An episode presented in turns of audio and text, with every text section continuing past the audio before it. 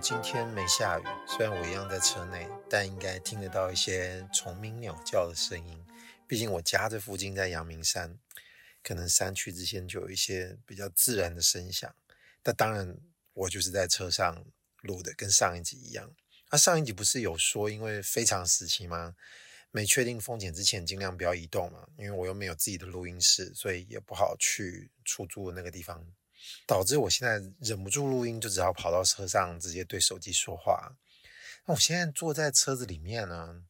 看到外面就有股莫名的紧张感。所以其实上一次录音的时候就有，类似的感觉，但因为那时候下雨，所以可能天气不好的情况下呢，你就觉得外面雾蒙蒙的，然后就有一层保护伞。因为你在想的是，如果有人经过看到我对着手机。干嘛讲那么久都不下车？这是这个人在干嘛？他有在做一些奇怪的行为勾当吗？但当然自己明明不是嘛，那我为什么还要担心呢？那今天的感觉可能会比之前还来得强烈。就在我刚刚在说话的时候，我就发现前面有一对戴着口罩的情侣，可能去采买一些东西，要准备回家吧。然后我就坐在车上跟他们对了一下眼神。就代表他们可能也稍微会想一下，这个人在车上干嘛？但是其实我觉得也是有可能自己想太多，因为明明就也没干什么奇怪的事情，你为什么还要担心？别人可能只不过是哎，看一下有人在车上，也没有想太多。因为换作自己如果是在路边的人，看到一个人坐在车子里面，他在讲手机，你可能自动会帮他合理化很多可能的原因或行为的。但因为我们现在不是嘛。就我自己从事的是一个正在录 podcast 的前提，那平常我们上车的时候，发动完车子热车，顶多没多久，你就会把车开走了嘛。除非可能就是一些我们认为还有在可能正常范围里面的行为，比方说刚好有人打电话来，就谈重要的事情。那有时候车子一停了呢，就没开走了，要不然就是刚好是说，哎，嗯，女朋友打电话来跟你吵架，然后你就在里面冷冷战很久啊什么的。要不然就是你可能车子出了一点毛病嘛，再检查一些仪表板什么的。总之就是自己认定就是一个很常规的行为，因为你就有事在忙，你就不会觉得奇怪。那不像我现在录音这种行为确实比较少见，所以你自动可能就会感到一点心虚。那所以你在做一件平常不会发生的事情的时候呢，那如果有人看到了呢，就会担心自己是不是显得很诡异、很不正常。这可能就是心虚的源头。就是你顿失选项，你就突然觉得你无依无靠，瞬间就感到胆薄窘迫，就哎，会不会有点拍谢？就像刚刚其实那对男女呢，看到我在车上的时候，我在心里短短的一段几秒钟时间就经历过这种辩证的过程，就心里自动就有鬼了，就感即使你知道你没干什么伤天害理的事情，也没有什么更小的代际。或者说，有些人可能在做一些害羞的事，一个人在车上会做害羞的事，应该有。但总是你逃不开这种感觉。你要行得正，坐得直，你就一定得经历过一段自我说服的过程。哦，就比方说，我现在很正常，又没什么。就像我刚刚在诉说这一段的时候，其实心里已经慢慢有点带出这种态度，在跟自己对话的感觉，或者是说你。放弃一点什么，这种条件一样是可以达成的。比方说，你面皮较高，就说，你就说啊，我安怎，哎，我被你掐电做我自己爱做的代志，就关别人屁事吗？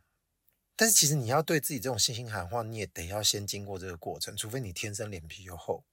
或者是说你天生神经比较大条，可能也都类似，暂且把它当做是同一类的人。但是我讲到窘迫，其实不不限于我现在在车上遇到的这个遭遇。那有时候你走在路上，或者是在捷运里面，啊，你看到前面那个女生的裙子，她夹进那个屁缝里面去的时候，就干，你要不要讲啊？其实你可以完全不管他走过去，对不对？但基于良心，你可能会逼自己处在那种怕被误会那个绝境里面。哎、你明明知道对方可能知道了这件事情，也会觉得拍谢，但你自己就不知道你个底马的拍谢啥小，就是你得告诉自己，干这又没什么，你就讲啊，就自我对话这个当下呢，你就会催生自己产生另外一种性格，就帮助自己进行这种演出，你就可能可以很帅的跟他讲说，哎、小姐，你裙子后面夹到了，然后你就很帅的可以离开，然后就留下拍谁又尴尬他。但当然，你不见得有时候是这样嘛。有时候你可能会有点略带羞赧，就跟他说：“哎，不好意思，小姐，我看到你这个裙子好像有一点夹到了什么什么的。”那你会发现有没有？如果你越客气，然后越有点拍谁的讲的时候，你这个心虚会导致别人跟着你疑神疑鬼，你会渲染开这种 没有必要的情绪，然后你可能就。会搞得对方说，你是不是看我屁股看很久了？但我这边都已经先暂时把某种状况给删掉。这个是什么？也就是有些人可能就就真的就自动就把它拉开，但当然不行，你不能随便去碰人家身体。不可否认，真的有一些背吧会做这种事，这种你就没有人能救得了你哦，你就不要做这种奇怪的事情了。那不胜枚举嘛，我稍微话题招尖起来好了。我突然想到有一个笑话也蛮蛮有意思的，这种误会呢，有时候就算你行得正坐得直，也是会产生一些突兀。我之前听到一个很久以前的笑话是这样的，他说有一个人呢，他要去买奶嘴，他就替他孩子买奶嘴就对了，然后去便利商店的时候，他就不知道奶嘴放哪，但是因为他印象中好像跟保险套放在一起，那个时候人不就脑筋突然没练凳，你就会说出一些稍微迂回一点的问题。你其实大家可以跟那那个店员问说啊，你那个奶嘴放哪？但他那当下就是因为他想说啊，跟保险套放在一起，然后他一时就找不到保险套，你知道，脑子思路就变成这样，然后就问那个店员说，呃，保险套放哪？然后那个店员就跟他说，在那个地方，他就指着那一个地方哦，然后他就走过去，就拿到那个奶嘴了，因为他就在那个旁边拿到了。然后就要拿奶嘴去结账的时候，店员一看到奶嘴就就笑出来。啊，当然我要解释吗？解释一下好了，就是他以为这个人在跟他问保险套的时候呢，他看到那个奶嘴的形状，他想说，看这个人该不会以为这个就是套子吧？所以他就把它结账就笑了。OK，好，所以诸多的例子当然就不用再讲了，因为就是有这种很小的，你就不知道为什么。你本身觉得没做亏心事，但你偏偏就会感到，哎，有点羞赧。有没有反过来的？就是你正在做一件不应该的事，或者是说你正在做害羞的事，但是你竟然不会觉得尴尬。哎，我举极端一点好了，就是你真的在做坏事。我来举个电影的例子好了，文青应该都知道有个导演叫波兰的导演叫齐斯劳斯基。那他最有名的应该就是他人生最后拍的红白蓝三部曲，有一部电影叫《红色情深》。我在想，应该大部分现在看这种艺术片的，应该多少都看过了吧？啊，你要没看呢，你不担心爆雷？反正我的 Podcast 很爱讲爆雷，你自己看着办哦。我现在接下来要讲了哦，五、四、三、二、一，好。他讲的就是一个在苏黎世的一个年轻女大学生。生活感到有点迷茫啊，因为他一方面身为学生之余，他也兼职在走秀做 model。然后一个因缘际会下呢，他不小心撞伤了一只狗，然后他发现这只狗上面有写地址跟名牌，他就循线找到一个住家，然后他就因此结识了一个老法官。这个老法官就是狗的主人。那一开始其实他们的对谈并不是很愉快，因为他发现。这老法官对于自己狗被撞到，好像并不是很关心，所以他就觉得，看着你的狗，哎，你怎么可以不管啊？好，我不要扯太远了。总之就是因为这个不愉快的开端呢，造成他们的缘分。后来呢，他因为去带那个狗狗去就医嘛，然后后来这个老法官又需要还个钱啊什么的，所以他们一来一往就有一些交互。但是老法官已经不是很方便行动，杵着拐杖，但当然还是可以走了。所以他们。发生缘分的场景都是在老法官家，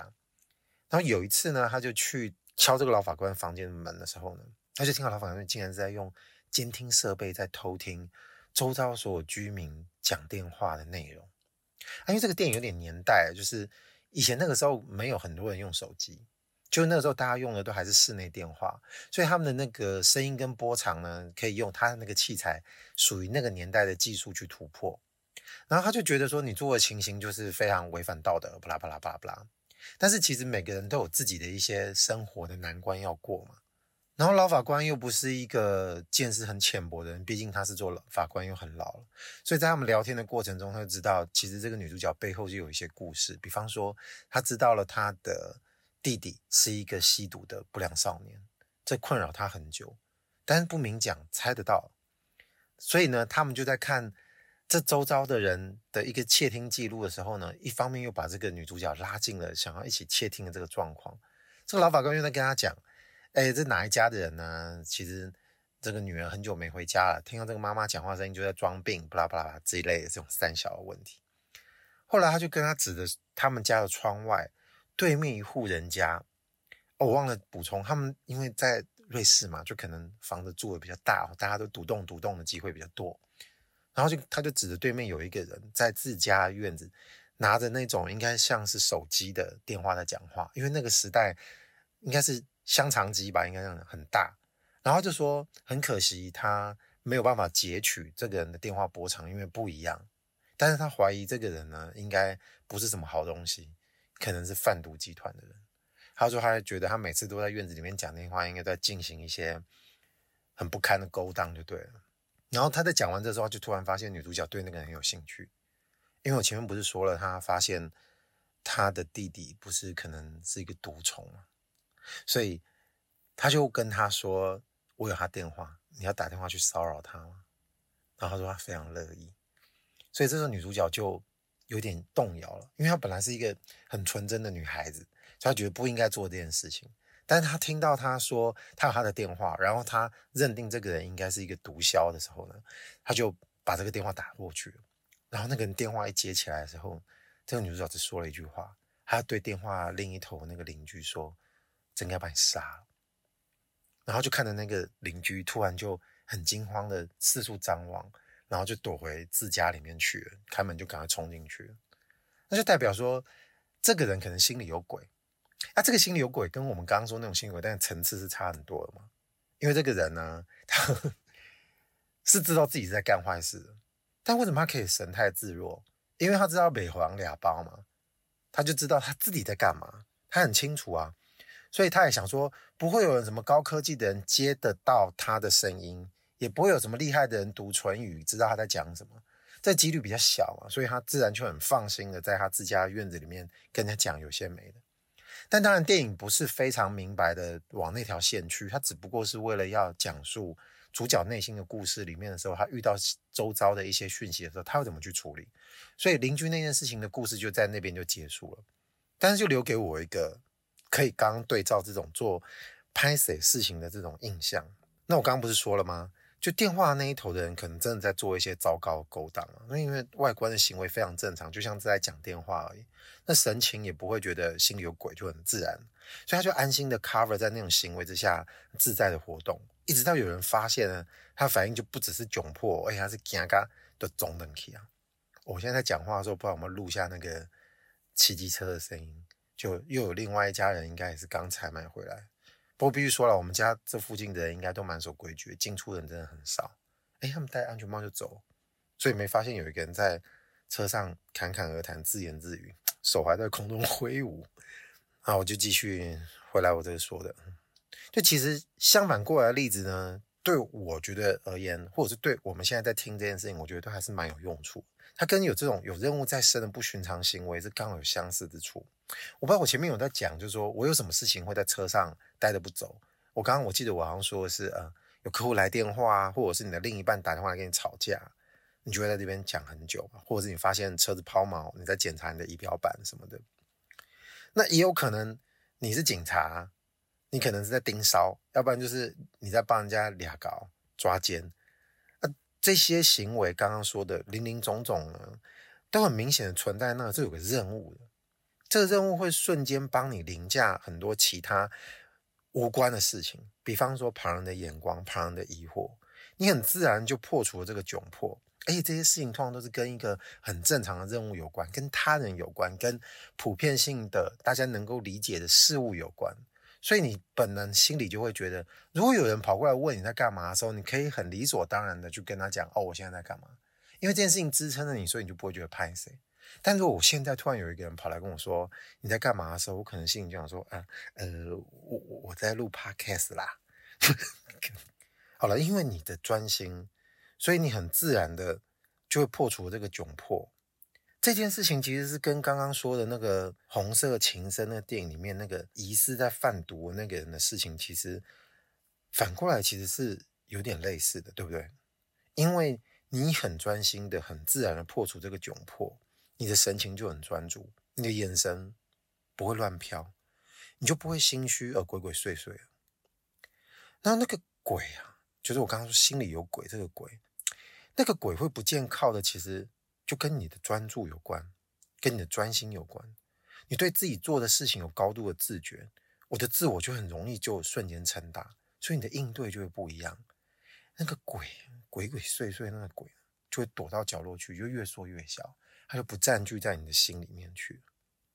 所以以自己假设性的这种遭遭遇来说的话呢，就可以很明白。我刚刚不是才讲，我自己就如果被人家一问的时候，就就说哎。先生，你在干嘛？嗯，我哦我我嗯我没有啦，我你当然不会。就如果你今天想说，人家先生你在干嘛？你马上说，干关你屁事啊！你给滚！啊，滚是有点严重，就是你你没事，你来问我干嘛？因为你在专心的事情，事情很强大，你就觉得你凭什么管我在干嘛？你心虚的时候，你的答案你会发现，你就可能完全就不同。到这边呢？我心里已经产生了另外一个新的心得，就这个应该是可以蛮珍贵，能够被应用的是什么？就是宫北产说谎。就如果你要说谎，你一定要先经过自己这一关，才算是等级之上，对不对？你不只是说服自己这么简单而已。比方我刚刚说我要壮胆，我会很容易进入某种心理状态，就是我刚刚说，哎，小姐，你的裙子夹到了。那是因为你经历过某个情况下，你自动让自己突然进入某种角色状态。你的演技要怎样才能自然？揣摩一下刚刚那种情况下，你才能自然。因为你经过那个辩证的同时，你把那个性格呼唤出来。说到这个，其实我就有点想到我之前有一很久以前有一集在讲优惠券的事情，就是我如何召唤出某种人设，其实跟这个有点触类旁通。但今天会有点不一样，就是你这个跟自处的事情又有点关系，因为那时候讲的是一个优惠券的纠结的事情，显然这个方向是不大一样的嘛。我还是回到讨论这个演技要怎么样才能自然，所以你一定要参考刚刚说的这种无以名状这种心理状态。那这么说来的话，我们一个人哦，说谎的锤炼跟记忆的精进，其实它无疑要求是一种更高阶的状态。就有些人显然已经知悉、也掌握，甚至看透了这层道理，但是更少人能做到，就是必须是不晕不火。哎，等一下，我刹个车，就不晕不火，还是不温不火？不温不火，好像其实也都有人说，一部分人可能会觉得说，这这心字旁的字念韵嘛，这个韵好像才是正常的成语说法。但也有人说不温不火，这个温呢，其实也是合理的说法，但。无论如何，大家应该大概都能明白，就是我不管讲不孕不火或不温不火，其实指的就是我不会特别急躁，我也不会特别生气，我不会动怒，就是一个比较神态自若的状态。那很少人做到这部分，因为多数人其实他在说谎的时候心都是虚的嘛。有些人可能稍微能够跨过心虚这个门槛，那我们比较好的例子就不要讲我们身边周遭认识的你我他。因为听 Podcast，你也许不见得。我现在如果要举的例子是你认识的人，但是我必须要举一个大家都知道，那就是政治人物。政治人物的激动，或者是某种，嗯、呃，某个人的绰号是那个以海参哺乳类某种白色为绰号那个人，他有时候不是也会哭吗？但是看到他的眼泪的时候呢，我常常有第一个感想就是。他是沉浸在某种扮演的本能之中，他其实发现了自己这种本能，所以有些政治人物是激动啊。你知道我们最近因为疫情的事情，大家不是在吵疫苗嘛？去年在吵口罩嘛？那你就发现有些人很激动。那这个激动呢，有时候看久，你就觉得，诶，我有时候觉得其实你好像不真的很关心。哦，我也不讲我们的立场是什么，因为我不知道听的人会怎么样。暂时不站这个东西哦，我也不要这一集不打算去站什么立场。但反正我想你应该猜到我在说的，就他那个激动，你会觉得有点隐约闻到，你会嗅得到那种矫情的味道。那、啊、这时候很容易让自己本来可以被隐藏的手脚就被人家看破。你说我发现，你这个激动有点假，所以我可能会感觉到，其实你并不是真心的在关心这件事情，你关怀的可能是别的。因为大家就会进行一些基本性的推敲，说，诶，你这么激动有点怪。因为如果你会这么激动，那照理讲，这个政治人物又不是第一天活在世上，你也不是第一天在政治圈打滚，其他对民生或者是人民的事情、性命攸关性，你以前有没有这么激动过？嗯，一验证你就发现没有。但并不是因为靠事件的验证，就让你发现这次这个人很矫情，单纯就只不过是因为这个人说话太激动。所以呢，如果你觉得这个激动，你会很容易可以看破更多事。比方说，他不是只演这一次啊，他可能在以前或将来，他可能还要演更多。所以你可能就说，干嘛这个人很假？所以有时候你会发现，哎，这个流眼泪是不是真的呢？你都看到演员能够演成那个样子，你会觉得除了演员之外，其他人办不到吗？他容易到达一种境界，这个境界，如果以我们这种芸芸众生普遍来说的话，段位还挺高的，对不对？白话讲是这样？那为什么我会觉得用政治人物来比喻呢？因为你你你明白说，就以我这种是芸芸众生，我们就只不过是一枚民众来看的话，我们看看人生里面各种职场的角色，或者是我们可以知道，演艺人员这就不用讲了，因为他是追求一个。艺术性嘛，比方说演员要演得好，他是为故事而服务的，所以我就反而没有办法把它拿来讲。某些程度上来说，他是更不能拿来讲，因为他完全不符合。那你说其他的呢？嗯，以前的老师啊，或者是同学、同事啊，这些多少都有，他们都多少会跟这个东西碰触到。你反正你在世世界上活着的时候，你就是会遇到这件事情。但是能够把最不能说谎。但偏偏活在真实世界中，你几乎得天天说谎。这件事情的角色发挥最淋漓尽致的一种呢，我觉得应该可以说就是政治人物。所以你拿政治人物来看待这件事情的时候，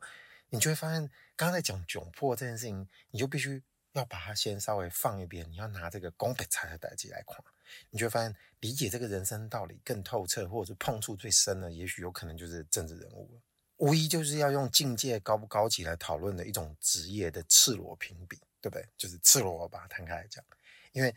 但我们当然也要注意一件事情，就是当我们在评断这些政治人物的时候呢，我们也得要注意，就是，哎，你不能一开始就先把他以恶人化或者是坏人化的方式去设定。这种情况有时候只是帮助于我们有去理解一些事情的真相，但是如果你要了解人性的事情的时候呢，有时候你就得要把这个部分的情绪或者是这种认定稍微削弱，要不然你可能看不到真实的人。因为你也知道，每个人其实活在世界上，他的面向有很多。就是他在做说谎的决策的时候，他的恶到底是不是纯粹的那么恶呢？或者他的善有纯粹那么善吗？你也知道，就可能就不是嘛。有些人可能说，你不本来就不能用善恶的方式去讲啊，那有什么办法呢？哎，等一下我。我我觉得我要开开一下车子，我要把冷气打开，讲的有点热，干，可能是因为我现在有点激动哦，所以我不想要被自己热到。好，我把冷气吹一下，拍谢，这应该接下来就会有风声哦，请大家稍微包含一下。反正 从上一集开始就应该知道，这次会有各种 ASMR 的音效，这次是空调声哦。好，我再回到我刚刚讲的，就人通常会需要为某种理念而服务的时候呢，那个理念受到质疑的时候，你就会为他辩护。我在想这句话是不是应该在后面稍微做一点解释，因为我是有点感觉跟想法的。我现在稍微跳开一点，就是我要怎么譬喻这个政治人物能够反映我们现在在刚刚说的这件事情，我要用一种通俗的事情来佐证。如果你要看通俗电影或影集或剧。你这样来说的话，你就可以想说，美剧应该几乎比较没有悬念，大家比较不会有彼此的意见，就是它几乎是全球精良的代表，也就是它的剧的呃品质很好，电影的品质也是很好。我刚刚不是说的是通俗剧，那如果你要说是讨论那种更高形式或者是艺术成就，当然不一定，因为我们知道在全世界各地都有非常努力的说故事的人。那如果在通俗美剧，它其实在某个程度上，它是更容易去对照我们一种某种政治形态的，所以就很不科学的说，有那样的美剧，就有那样的政治人物会云集在这个国家。回看我们自己台湾的戏剧界，你可能就很容易可以发现，哎，好像诉诸激情跟致力于讲究这两种态度，就会呈现那种 M 型化的趋势。所以我刚刚不是说特别棒的剧。虽然我觉得这几年有真的真心觉得很不错的剧出来了，但是我更偏向是在于他更致力于讲究，也就是说，有些人可能把这样子的光谱反推到我们现在台湾的现况，你就觉得这个味道有点接近。我们刚刚不在讲政治圈吗？他就能够同样的，你知道，就对照出台湾这种特性。那还有一种是我刚刚说，就是特别速度激情，你可能说，哎，这个。八点的这种本土剧啊，大家可能都会这样说，但我不能说本土剧都很差，因为有些本土剧它做的也是很致力于讲究的。那你说是不是只有这种 M 型化？当然也不是，有一种是游移在这个之中的，可能揭掉这个表象之后呢，它可能更像是其中某一种角色，或者它其实诉诸也是一种激情，或者说它也不见得怀好意。这是什么？就是 gay bye 了。这个一定也得讲的，因为这 gay bye 也是属于我们台湾的这种特性。所以，我刚刚不是说有些很矫情的吗？它属于就是这种谎话。那如果说我们讲戏剧，它不是求的是一种真实性的再现，它才有人感动我们吗？对不对？我觉得说到这句话，应该基本上大家都能同意。那是因为让你碰触到真实，你才会觉得剧好看。所以有些剧呢，你看完有时候会觉得，哎，这剧拍的还不错，但是说什么就觉得没办法打到心坎。你可能有个问题就在于他的那个矫情。但这个矫情，你如果要好好的解释，那你还不如就直接抓一些政治人物的那个嘴脸来做比喻，你可能会更容易 get 到那个核心。所以最后，我觉得当大家面对这种非黑即白的提问的时候，比方说你把自己看作是一个政治人物好了，就是如果是记者或者是某些被诘问的这种场合，或者辩论，就不管有时候你是有没有能耐哦，就是怀柔的导向一个略微抽象。但是大家都能够理解、感受那种回应，大家也就能点点头。但有些时候可能不是，有些时候就是被棒力耍，他就是诉诸激情，他就是要挑一个是或否的答案这一类的东西，就逼你自己一定要给到自己，给到对方的时候，你不管是刚刚说你要用这种怀柔导向一个略抽象的答案，其实它可能是一个更真实、更对得起自己的，或者是你要给到一个非黑即白的事情的时候，你都会需要回去寻找。前面我刚刚讲过那种更高形式的什么给到自己，这更高形式什么就是你可能会相信自己的这种理念，要不然有时候可能是道德观啊。就在你来我往那个当下呢，你自己脑中会组织，你要回去寻找这个你的理念，他有没有办法提供给你找到另外一种形式的解释？那这种解释有时候是针对那个理念的诠释嘛，所以我才有办法依据这个东西有底气，我去做出回应跟选择。那在一来一往的过程中，我才有办法让那个境界守在我的心中，我才能回答出一个比较高段的答案，或者是说，在这个是真是假，你也不知道到底是不是说谎的情况下，你能不能达到那个境界里面去，他才有可能会提供这部分答案。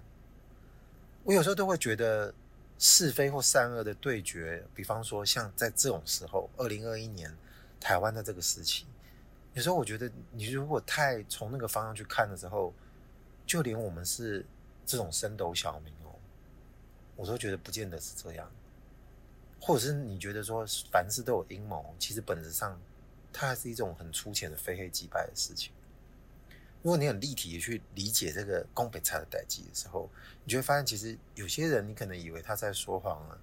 他可能也不像是在说谎。有些人呢，完全不像说谎的人呢。也许有可能，他妈的才是最贱的家伙。